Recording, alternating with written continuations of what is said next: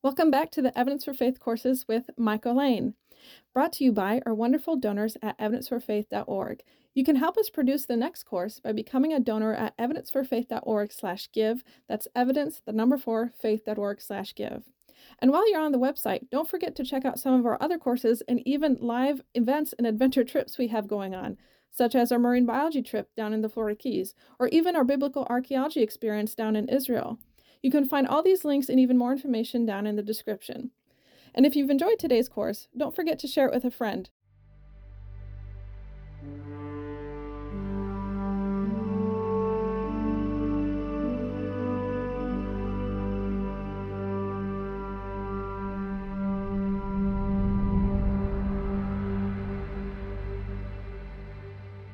Hello and welcome to Evidence for Faith. So glad you're with me again as we continue in our study on David, a study in leadership. And as we look at this, um, David's guide to leadership, we're um, going to be in Samuel, First Samuel, chapter 18 this morning, as we go through and learn some more about leadership. This is a very important lesson for a lot of people because it's one that we many times leaders just fail to learn very well. It's about how to handle victories, handling victory. And as we get into this, let's open in prayer that the Holy Spirit will do the teaching, and um, we'll jump right in this then with a short story, and then we'll get into it. Father God, we thank you for this time we have, and we again just appeal to your Holy Spirit to do the teaching. Help us to to see what is in this passage that we can add to our lives to help us, Lord, when we do experience victory in our lives, spiritual victories, or even just victories, Lord, that um, we experience just in the workforce or in a family or whatever. So guide us through this, we ask in Jesus' name and for his glory. Amen. Let me tell you a story here that's really interesting, a little bit of history. The war, uh, this war had been going on for a long time. And, and what's funny is a lot of people didn't even know and remember how, how it got started or what caused it. This war started in 1338 when the king of France died with no son for an heir. Now, Edward III, the king of England, and grandson of France's prior king, that would be Philip IV, declared that he was now not only the king of England, but the king of France too. Now, this was repulsive to the French people, and when the Holy Roman Emperor endorsed Edward's claim, France rebelled. Thus began the 100 Years' War in Europe. Most of the war occurred in France, and it did not go well for the French. Edward invaded Normandy in 1346 and conquered many lands and cities from the French. Peace treaties would be made on occasion, then broken when it seemed feasible to start fighting again. Then in 1348, the Black Death marched across Europe, unmercifully killing without regards to country or loyalties. Because of the expense of the war, the fighting was very sporadic, but usually ended with English victories. And this continued for decades, with large number of English soldiers on French soil. But this was about to change. You see, in, in 1412 was born in Domremy a girl named Jeanne.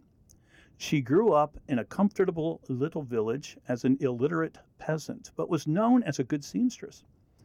A devout mystic, now that's a belief aimed at the certainty of salvation and truth through spiritual experiences.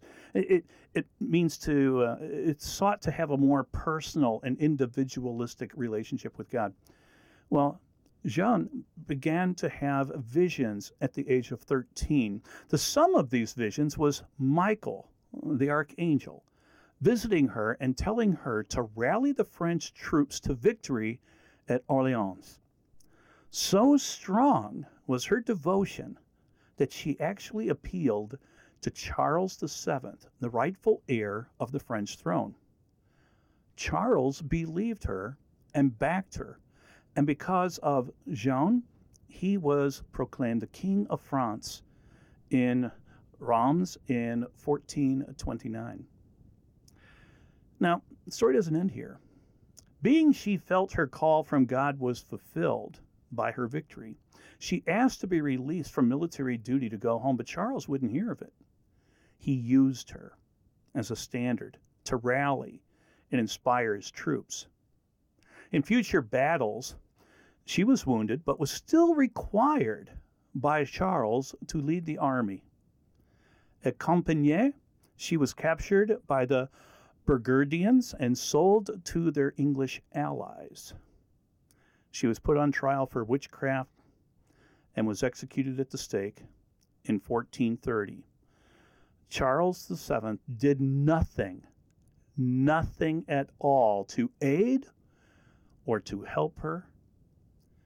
In other words, the man she put on the throne left her to die alone. That's the story of who we normally in this country call Joan of Arc. You know, I can't help to see some biblical story of David and Saul here. In, in chapter 17, um, in our last lesson, we saw David about to have battle with the giant Goliath, which he does have victory and, and kills him. And then the Israeli army comes over and routs the Philistines and they win. So it concludes with David's victory over, over these Philistines. Now, that's chapter 17. Now, notice how chapter 18, there's we're going to be in 1 Samuel 18. Notice carefully how it begins. It has David becoming best friends with King Saul's son, Prince Jonathan. Let's start. 1 Samuel 18, let's read the first five verses here, and this is out of the English Standard Version. As soon as he had finished speaking to Saul, the soul of Jonathan was knit to the soul of David and Jonathan loved him as his own soul. And Saul took him that day and would not let him return to his father's house. Then Jonathan made a covenant with David because he loved him as his own soul. And Jonathan stripped himself of his robe that was on him and gave it to David, and his armor, and even his sword and his bow and his belt. And David went out and was successful wherever Saul sent him, so that Saul set him over the men of war. This was good in the sight of all the people and also in the sight of Saul's servants. Now, did you catch that important phrase there in verse 5? David went out and was successful wherever Saul sent him, so that Saul set him over the men of war. You see what happened? David gets promoted again. He's promoted again. He's singled out from all the other men of Israel and promoted in the army to the rank of, did you catch it? General.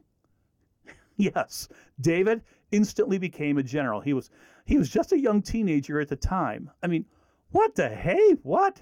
I mean, I look back in history to try and find examples of young people um, maybe even those who weren't in the army being promoted instantly to general. History does contain extremely few, but there are a few examples of someone who rose in the rank from being a private to general instantly. There are, there are very few things like that. There's a couple of famous ones um, that I can tell you about real quick. The infamous Nathan Bedford Forrest entered the service as a private for the Confederacy during the Civil War. He quickly attained the rank of lieutenant colonel almost overnight and then general. Or, or how about Confederate General Patrick Cleburne? He volunteered as a private. They wouldn't accept that. They made him a captain, and then right after, they promoted him to general. I mean, examples like this are extremely rare, but to go from not even being in the service being in the Army to being promoted to general, commander in chief of the Army, that is really unfounded. That is just bizarre. Obviously, it's God's providence. I mean, think about this. Think about David's situation. What was going on? These are great questions to ask when you read your Bible. Always ask yourself who, what, when, where, why, and how. Look at these things and answer them. What were some of the other people around there thinking? Weren't there other soldiers in the army, like for instance his brothers, standing around waiting to be promoted? Wasn't there probably someone who might have been serving in the army with the rank of captain, waiting for the next promotion list to come out so that he could be promoted? I'm sure in an army that size, I'm sure there were people like that all around Saul, trying to catch Saul's eye, trying to get promoted because the reason I can say that, the flesh of man is so full of pride and wants power. That's part of the sin of the fall. We want we have pride and we want power. People like this, they want to be in command of more people. And when they get it, they want even more people. There's a saying for people like this. It's called power hungry. Power hungry. David could have easily given in to such a desire. I mean, let, us face it, he just soundly defeated a giant, cut off his head. His actions caused the entire army of Israel, to whom, remember, up to this time was cowardly, keeping mum behind the front lines, to come running out and then crush the Philistines. David was the turning point of the battle. Now the battle is over. And what happens? The king promotes David from, get this now, king promotes David from shepherd songwriter to general. Wow. And Saul is 100% behind David. And I love this. Even Prince Jonathan is not jealous, but actually loves this and sees this as being God's God's will. The king no doubt sees that God is obviously with this young man. Jonathan obviously sees it too. And so do the troops. The troops all agreed, it says, with Saul. Even that's amazing. Remember, it said, and this was good in the sight of all the people and also in the sight of Saul's servants. That's verse 5. That's how verse 5 ends. So things are going great for David. I mean, can you He's got to be riding a high here. Victory after victory comes and goes. And very soon, all this great support and popularity, though, are going to vanish. And David goes from being on the top of the heap to the bottom of the barrel. Does happen. Let's take a look at this. Let's read now 1 Samuel 18, 6 through 9, and see what happens.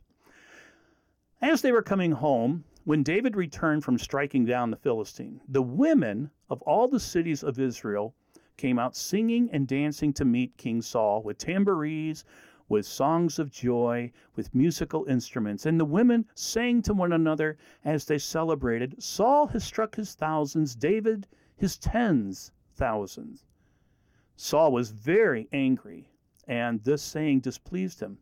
He said, They've ascribed to David ten thousands and to me ascribed thousands. What more can he have but the kingdom? And Saul eyed David from that day on. Matter of fact, the very next day, as we continue reading on this, you're going to see the very next day, things change. Saul no longer wants David around and begins to plot his death. Get this. This is verse 10 and 11. The next day, a harmful spirit from God rushed upon Saul, and he raved within his house while David was playing the lyre, as he did day by day. Saul had a spear in his hand, and Saul hurled the spear, for he thought, I will pin David to the wall. But David evaded him twice. Hmm. Let me tell you something that I've experienced often in guiding others. When you experience victories, my friends, be on the lookout for misery. Misery will come following behind. Misery often follows victory. It's a hard fact to acknowledge, but that is the way it often is. Misery follows victory. I have learned that the hard way myself, and David is experiencing it here. He has just defeated Goliath and the Philistines in battle. He's been promoted over all the soldiers. He's been praised in the city and the streets by all the people, including the women. A normal person's ego would be so swollen by all this attention and praise that they would not be able to get their head through the door. But not David. No, he realized that all this is happening because God is getting glory out of it. You see, that was his focus. There's a lesson for us right there. That's why Scripture often describes David as a man after God's own heart. You often see this mentioned throughout um, the books of Samuel and Kings that David was a man after God's own heart. You see, I don't think, and I don't believe for a moment, that David, after his victory, was insisting on a cover story from Time or Newsweek. I don't think that David went down and bought 50 copies of the Jerusalem Gazette looking for articles about him in the battle and, and his promotion.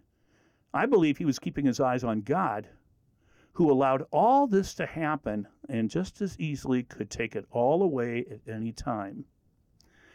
You see, David was, as the Scripture says, successful. In fact, in this one chapter, in chapter 18, we find uh, the Hebrew word sakal being used four times, four times to describe David. Now, what does sakal mean? Sakal means to have good success, to make understanding, to to be wisely. Um, that's what is going on. So that's why it often says that David had success. That's the, the word going on here. There's no hint of hypocrisy in the description of David whatsoever. Matter of fact, look what God has recorded in this chapter concerning David. Just this is all in this chapter. Look at this. In verse 5, we saw, and David went out and was successful wherever Saul sent him. You go down to verse 14, it says, And David had success in all his undertaking, for the Lord was with him. Verse 15, we read, And when Saul saw that he had great success, it's speaking of David. And then in 1 Samuel 18:30, we read, And David had more success than all the servants of Saul, so that his name was highly esteemed. David is experiencing a spiritual and emotional high.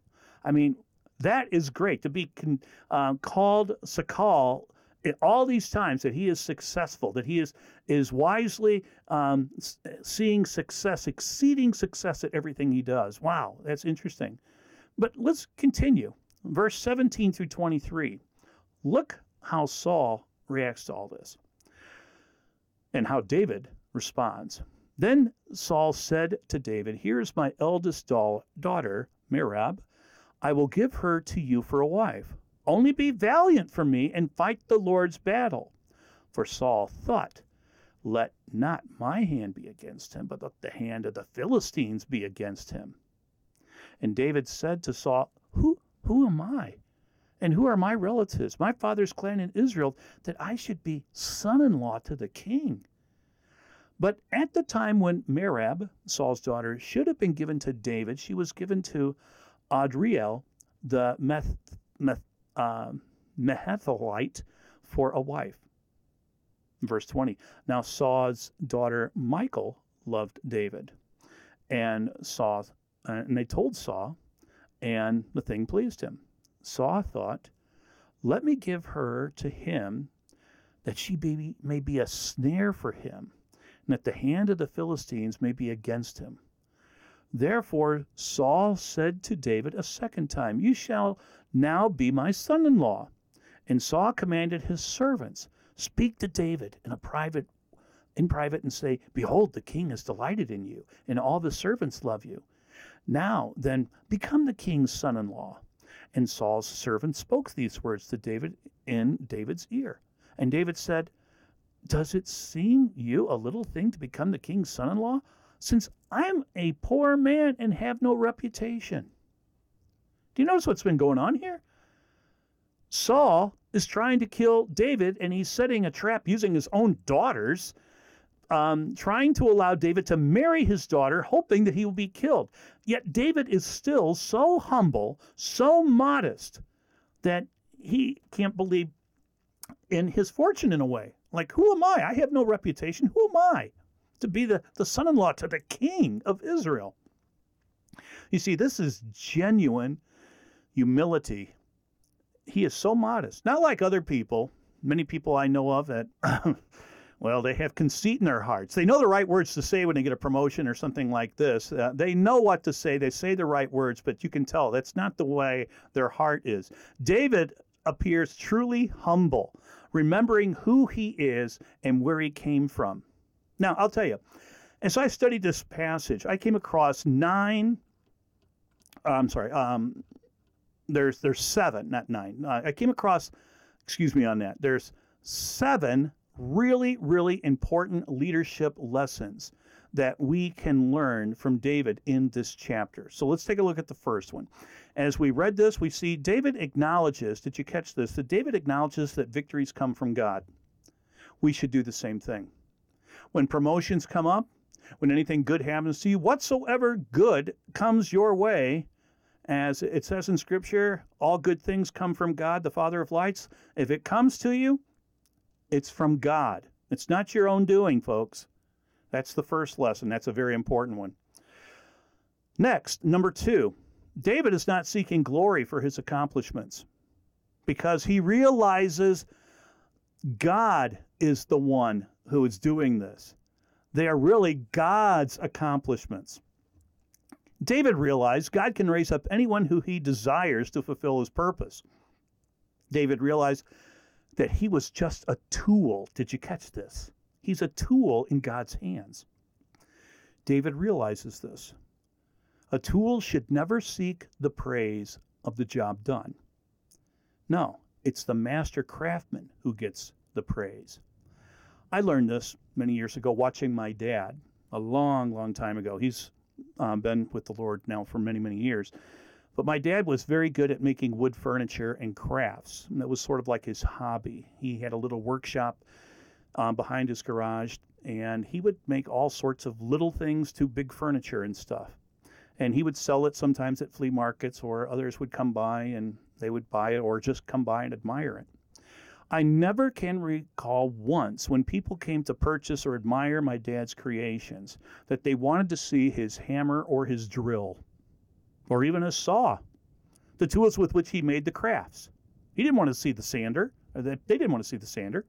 Instead, they wanted to meet him, the creator of the craft, not the tools. So, he receives the praise, not the hammer. It's the craftsman the craftsman who deserves praise and honor. David understood that. We would do well to learn that. A third uh, lesson we can learn victory comes sort of like a locomotive on a long train. As it's coming, it makes a lot of noise. And after it passes by the engine itself, the noise somewhat dies down. But you know what's following? Is a caboose. The caboose follows the train. Even so, David didn't lose sight of God and all these problems and threats against his life or worries about them. No, victory, you have it, makes a lot of noise, things die down, and often misery comes from behind it. Don't lose sight of God in your problems and the threats that come afterwards. Don't worry about them. Let God worry about them. He'll take care of it. I know it's easy to say and it's hard to do, but that's what David learned. And he's able to do it. Remember, this guy's a teenager.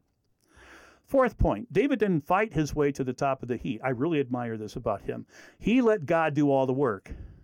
He was much more interested in his relationship with God than in the opinions of men or the quest for power. In short, David was a man after God's own heart, says this in Scripture. He was not power hungry.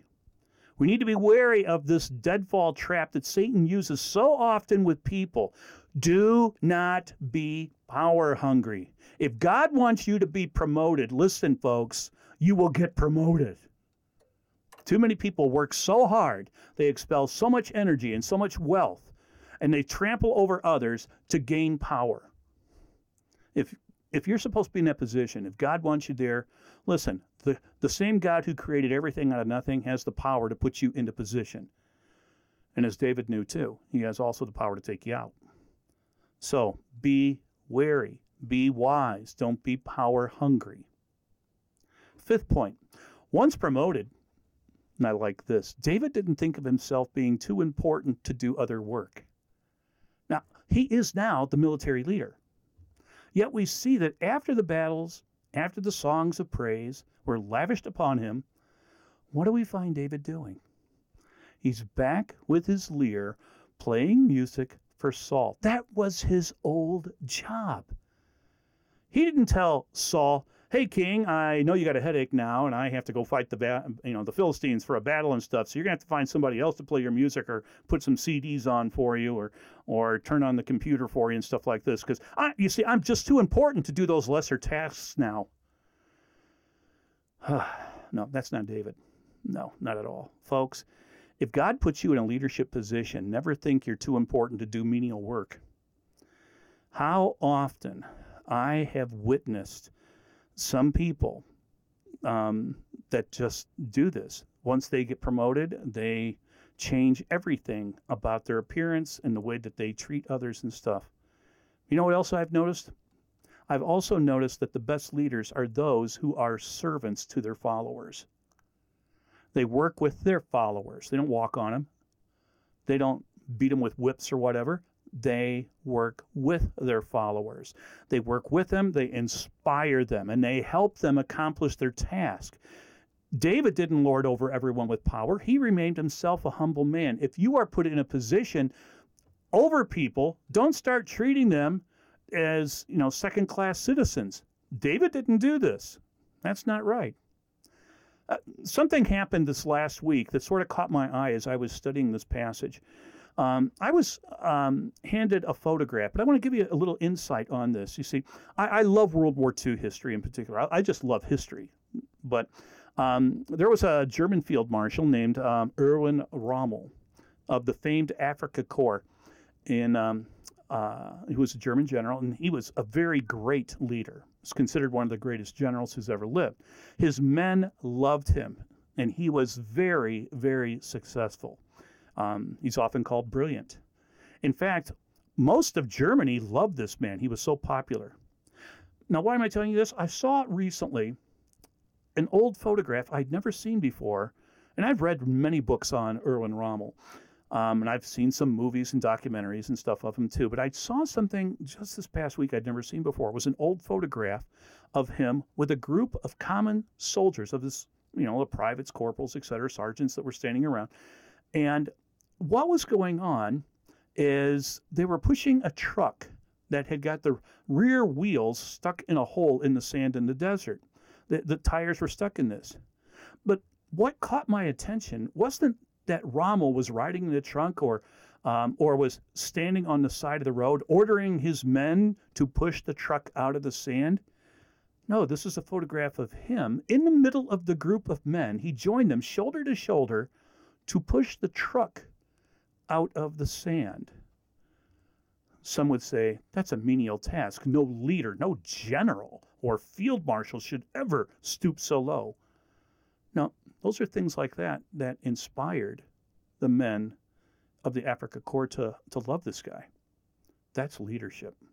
You might not like Erwin Rommel and the Nazis and what they did. I mean, what they did was an, atrocities and terrible things. But as a man, as a leader, this guy was amazing. A sixth point David can teach us in this passage watch what you say. Watch what you say. David never insulted or complained about the way Saul was treating him. Did you catch any of that in there? In that passage, that Saul is doing all this. I mean, he promises his first, uh, his oldest daughter to him, takes it away. Does David complain? No. Nothing like that is happening. In all the bad things that happened, David seemed to kept control of his tongue. You know, there's a great proverb for that. Proverbs are fantastic. That book is just loaded with wisdom. And I like the way that Proverbs 10:19 reads, especially in the NLT, the New Living Translation. It just makes it as plain as can be. Um, Proverbs 10:19 in the NLT reads, "Too much talk leads to sin. Be sensible and keep your mouth shut." I love that. I think that's just fantastic passage. Too much talk leads to sin. Be sensible and keep your mouth shut. Boy, there's a lot of people, we need to learn that. Um, David was careful about what exited his mouth. Leaders, when victory presents itself or even the misery that follows, be careful of what comes out of your mouth. You seldom hear of a quiet person ever being referred to as a fool. You just don't catch that. And then the seventh point, the final one on this, when when promoted over others, jealousy many times will raise its ugly head. But in the case of David, Saul was jealous to the point that he sought to murder David. He tried many times, but notice how David reacted to this jealousy. David refused to fight back or even get even. He just kept behaving with wisdom. And when confrontation arose, like Saul throwing a spear at him to kill him, David simply fled the scene. There is nothing recorded about David yelling back or cursing Saul. I believe he silently left. Some may call that action being a coward. No, I believe it's wisdom. Big difference between the two, though some people see them as the same. No, they're not. David acted in a way that pleased God, and God made him even more successful my friends, when we must deal with jealous coworkers, roommates, a boss, A friend, we need to remember David's example here. Be silent. Remember what it says to be silent. This is a great example of leadership. So we can learn a lot about leadership from this little chapter here. Let me close by telling you a story.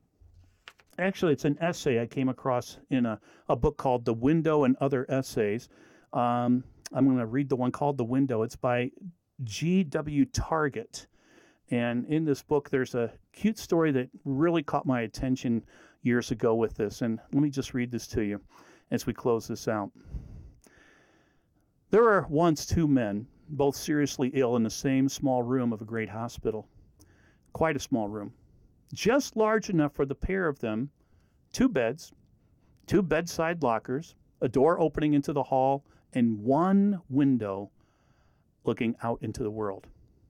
Now, one of the men, as part of his treatment, was allowed to sit up in bed for an hour in the afternoon. Um, it had something to do with draining fluid from his lungs. And his bed was next to the window. But the other man had to spend all of his time flat on his back. And both of them had to be kept quiet and still. This was a reason they were in a small room by themselves, you see. They, and they were very grateful for the peace and the privacy. None of the bustle and clatter of prying eyes from the general ward for them. No, they had a private room. Of course, one disadvantage of their condition was that they weren't allowed to do much. They couldn't read. They were not allowed to listen to the radio or watch television. They just had to keep quiet and still, just the two of them. They used to talk for hours and hours on things like their wives, their childhood, their homes, their former jobs, their hobbies, their childhood, and what they did during the war. They were both veterans, where they had been on vacation, all sorts of things like that. Every afternoon, when the man in the bed next to the window was propped up for his hour, he would pass the time describing what he could see outside the other man began to just live for those hours. Apparently, the window overlooked a park with a lake where there were ducks and swans, children throwing bread to the birds, the sailing of model boats, young lovers walking hand in hand beneath the trees. And there were flowers and stretches of grass and games of softball and, and people taking ease in the sunshine. And right at the back, behind a fringe of trees, a fine view of the city skyline. The man on his back would listen to all this, enjoying every minute. How a child nearly fell into the lake. How beautiful girls were in their summer dresses, and the exciting ball game that took place one day. Or a boy playing with his puppy. It got to the place that he could almost see what was happening out that window. Then one afternoon, when there was some sort of parade, the thought struck him why should the man next to the window have all this pleasure, see what's going on? Why shouldn't I get the chance? He felt ashamed at first and tried not to think about it, but the more he tried, the worse he wanted to change. He'd do anything to get to that window. In a few days, he turned sour he should be by the window. And he brooded and couldn't sleep and grew more seriously ill, which none of the doctors quite understood. One night, as he stared at the ceiling, the man by the window suddenly woke up coughing and choking, the fluid congesting in his lungs. His hand groping for the button, but he couldn't find it that would bring the night nurse running. The other man laid on his bed, watching without moving or doing anything. The coughing racked the darkness on and on, choked and off, then stopped.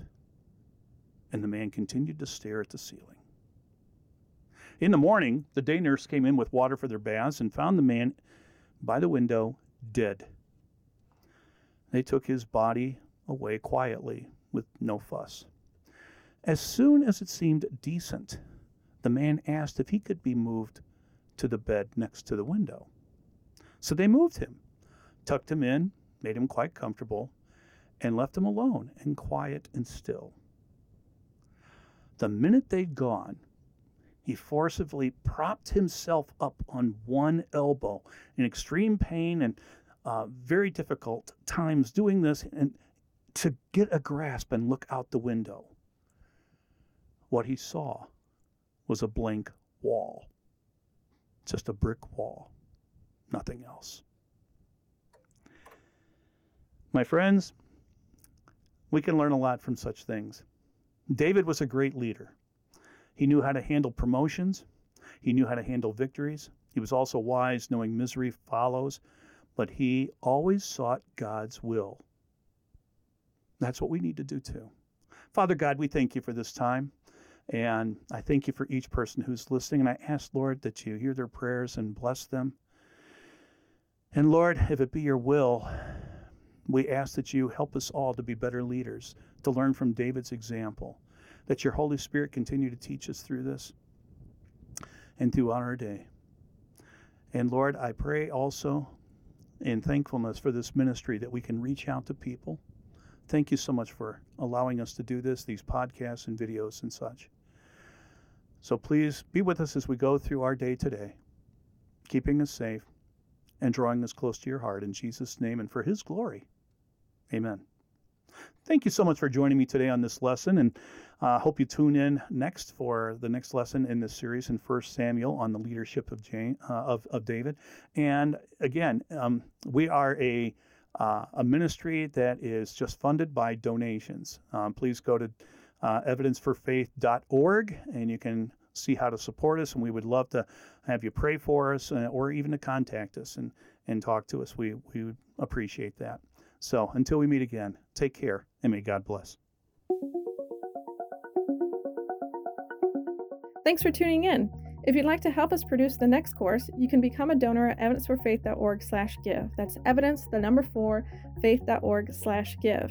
And don't forget to use some of the other links in our description. You can find out more about Evidence for Faith and what we do as a ministry and even sign up to some of our programs. And if you've enjoyed today's course, don't forget to share it with a friend so they can benefit from it too. And with that, we hope to see you on the next course.